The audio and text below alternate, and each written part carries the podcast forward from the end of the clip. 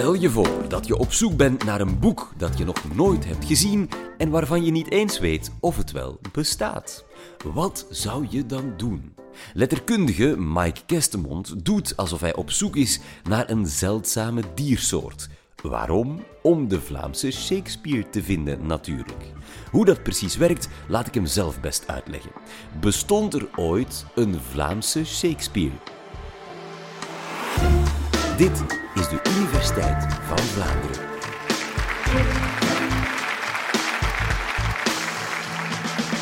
Eerder dit jaar, in eh, augustus 2021, heeft de VN een klimaatrapport gepubliceerd. En de inhoud en de toon eh, van dat document waren eigenlijk nogal alarmerend. Want we lazen uh, nog maar eens dat het klimaat hier op aarde momenteel aan hevige veranderingen onderhevig is. U heeft allemaal gehoord waarschijnlijk over de opwarming van de aarde. En analoog of parallel met dat proces is er nog een heel andere uh, belangrijke ontwikkeling aan het voltrekken.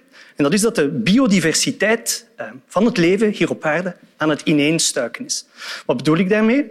We zien momenteel een vrij dramatisch verlies van het aantal unieke dier- en plantsoorten dat deze planeet bevolken. Nu, ik ben letterkundige. Ik hou mij bezig met de studie van middeleeuwse literatuur uit Vlaanderen, zoals de bekende verhalen over koning Arthur. U vraagt zich waarschijnlijk af waarom uitgerekend ik geïnteresseerd ben in concepten als ecodiversiteit of ecologie. Nu, de waarheid is dat uh, culturele diversiteit, culturele rijkdom, eigenlijk minstens even fragiel en kwetsbaar is als ecologische rijkdom. Er zijn zelfs belangrijke parallellen tussen beiden. We weten dat er in het verleden historische culturen hebben bestaan die nu verdwenen zijn, die uitgestorven zijn, net zoals de dinosaurussen zijn uitgestorven. We weten ook dat literaire teksten zich kunnen gedragen als diersoorten, omdat die ook op een gegeven moment heel populair kunnen zijn. Die populariteit kan dan door de tijd heen afnemen voor die teksten als het ware als een diersoort uitsterven.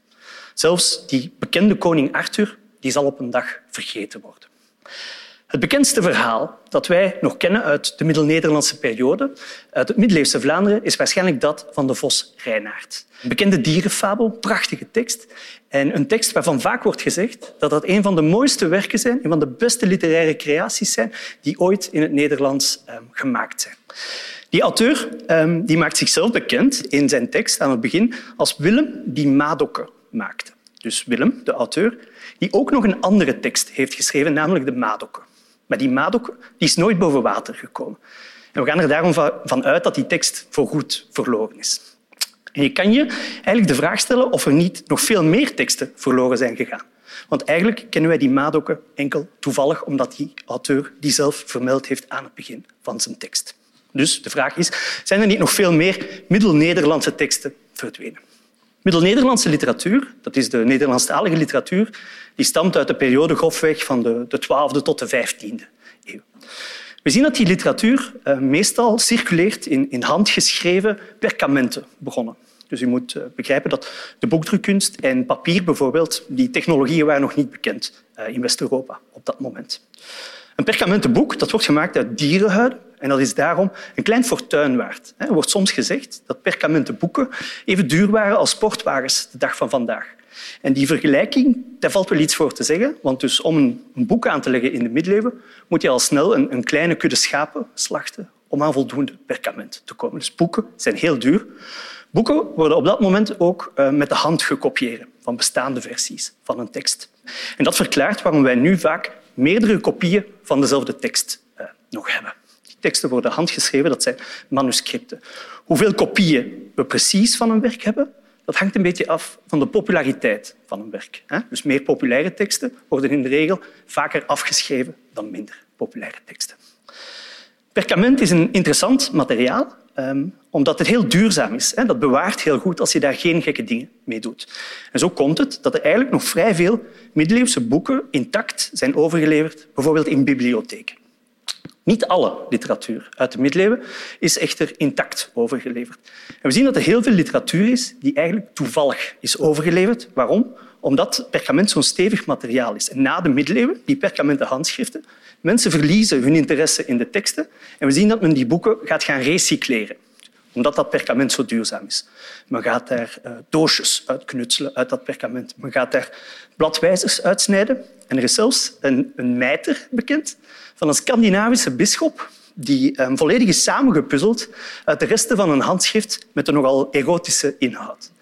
Zeer interessante casus die laat zien hoe interessant die kleine fragmentjes kunnen zijn voor mijn collega's en ikzelf. Omdat wij zo zicht kunnen krijgen op een literatuur die anders volledig verloren zou zijn. De meeste van de middeleeuwse literatuur die is overgeleverd, die kan u tegenwoordig gewoon online uh, bekijken. Er is een heel belangrijke website, de Digitale Bibliotheek der Nederlandse Letteren. En die kan u bezoeken op deze URL. U kan daar helemaal gratis aan de grote uit de Nederlandse literatuur. En um, ons literaire erfgoed is eigenlijk op een fantastische manier ontsloten, publiekelijk toegankelijk gemaakt voor een heel groot uh, publiek. Helemaal gratis, dat is heel mooi. Ook omdat wij heel veel andere taalgebieden in het buitenland eigenlijk het nakijken geven op, uh, op die manier. Wat ook fantastisch is, en nu ga ik even hout vasthouden, is dat die teksten nu gedigitaliseerd zijn en dat die in principe niet meer verloren kunnen gaan. Dus dat zou heel goed zijn. We zullen zien hoe dat uitpakt in de toekomst. Maar we mogen niet vergeten dat er dus heel veel literatuur verloren is gegaan uit de middeleeuwen. Er is bijvoorbeeld een slager bekend uit Parijs, waarvan is geweten dat hij het vlees voor zijn klanten verpakte in de folio's van afgedankte middeleeuwse handschriften. Dus dat is natuurlijk literatuur die we nooit meer gaan terugzien. Er zijn ook heel veel boeken verloren gegaan in branden, in het bijzonder bibliotheekbranden. Een uh, nogal dramatisch voorbeeld, die bij huis, is de Universiteitsbibliotheek uh, van Leuven. Uh, die heeft enorme boekenverliezen geleden in de afgelopen twee wereldoorlogen. En er wordt geschat dat daar alles bij elkaar meer dan een miljoen boeken zou verloren zijn gegaan, in de vlammen zou zijn opgegaan. Dat is natuurlijk een hallucinant getal. Nu, hoeveel literatuur er precies verloren is gegaan uit de middeleeuwse periode, dat weet eigenlijk niemand. En dat is precies wat mijn collega's en ikzelf toch proberen te achterhalen in ons onderzoek. De vraag is daar natuurlijk, zijn er nog andere belangrijke werken verloren gegaan? Zijn er nog Willems, Vlaamse Shakespeare's verloren gegaan in dat eeuwenlange proces? Ik hou mij vooral bezig met ridderverhalen uit de middeleeuwen. Over Alexander de Grote, Karel de Grote, koning Arthur. En specialisten noemen dat ridderepiek. Je gaat hier een visualisatie zien van wat er ons momenteel rest aan eh, Middel-Nederlandse ridderepiek. En we hebben hier in een staafdiagram weergegeven hoeveel kopieën we nog van elk werk hebben. We hebben 75 werken die we nog kennen in totaal. En die zijn tezamen overgeleverd in 167 handschriften. Wat vooral belangrijk is, is dat u hier ziet hoe ongelijk die verdeling is. Want we zien dat 45 van die werken maar bekend zijn uit één bron. Daarvan hebben we maar één handschrift, één kopie. En aan de andere zijde van het spectrum, helemaal links, hebben we een staafje van de meest frequent overgeleverde tekst. En die kennen we uit 17 kopieën. Dus dat was eigenlijk een heel populaire tekst. Hoeveel is er precies van deze literatuur verloren gegaan?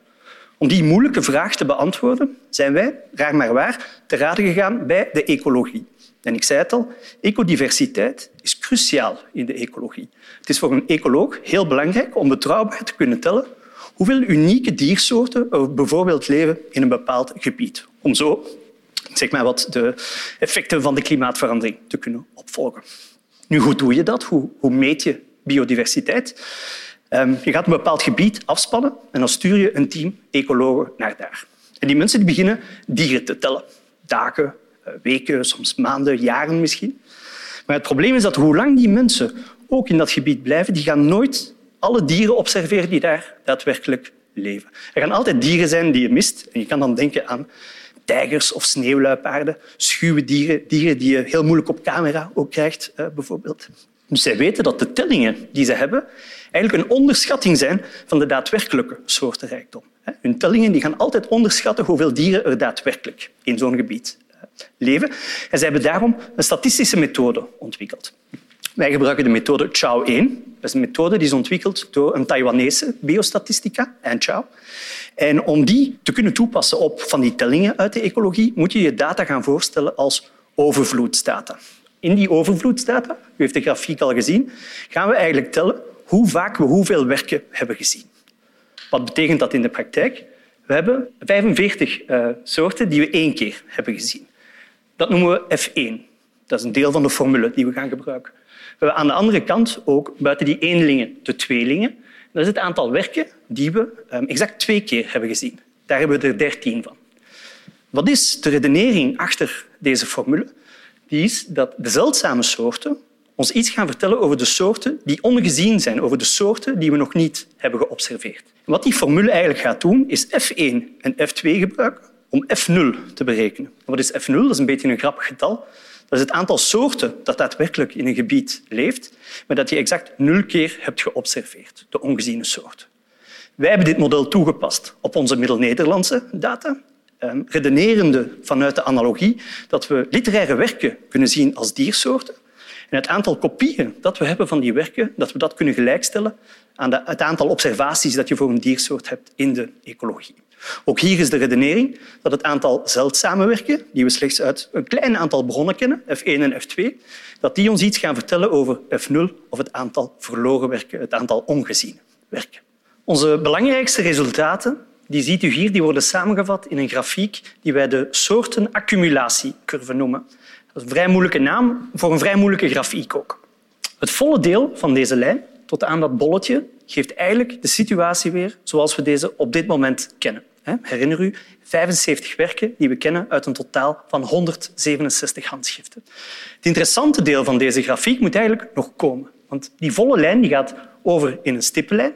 Met die stippenlijn kunnen we eigenlijk in de toekomst kijken. Wat die stippenlijn laat zien, is hoeveel nieuwe werken we nog zouden kunnen vinden uit die Middel-Nederlandse als we zouden blijven handschriften terugvinden uit de middeleeuwen. U ziet dat die curve een eigenaardige vorm heeft. Dat is een asymptotische curve. Die vervlakt op een gegeven moment. Dat is saturatie. En het niveau van die saturatie suggereert eigenlijk dat het aantal oorspronkelijke ridderromans dat ooit heeft bestaan in het Middel-Nederlands 152 was. En u kan samen met mij meerekenen. Ongeveer de helft zou daarvan nu nog overblijven, de dag van vandaag. Dat is een belangrijk onderzoeksresultaat, omdat men vroeger altijd dacht dat er veel meer, tot 80 procent van die ridderliteratuur ehm, bewaard was gebleven. Maar deze resultaten geven eigenlijk een minder rooskleurig beeld en stellen dat maar de helft is overgeleverd van die mooie literatuur. Ik ehm, keer terug naar ehm, de centrale vraag. Heeft er ooit een Vlaamse Shakespeare eh, bestaan? Wel je zou kunnen zeggen dat die Willem die Madokke maakte die rol vervult in onze literatuurgeschiedenis. Maar dan is het toch bijzonder veelzeggend dat ook van deze bekende, bijzonder vaardige auteur niet alle romans zijn overgeleverd. Tenminste, die Madokke is verdwenen en samen met die Madokke zijn waarschijnlijk nog talloze andere romans en auteurs uit onze literatuurgeschiedenis voorgoed verdwenen. Ik denk dat wij ons daar als taal- en literatuurgemeenschap toch rekenschap van moeten geven. Culturele diversiteit is minstens even uh, belangrijk om in stand te houden, om te bewaken als ecologische of biologische diversiteit. En hoe kunnen we daaraan bijdragen? Wel bijvoorbeeld door heel goed zorg te dragen voor ons literaire erfgoed, voor die prachtige Middel-Nederlandse literatuur, waarover ik u zo even iets heb mogen vertellen. Hopelijk vinden we die Madok ooit nog. Gelukkig zijn onze colleges veel makkelijker te vinden. Op universiteitvandvlaanderen.be vind je al onze videocolleges en podcasts netjes op een rijtje. Heb je ze al allemaal gezien? Geen nood, er verschijnen er elke week nieuwe. Heel graag tot een volgende keer.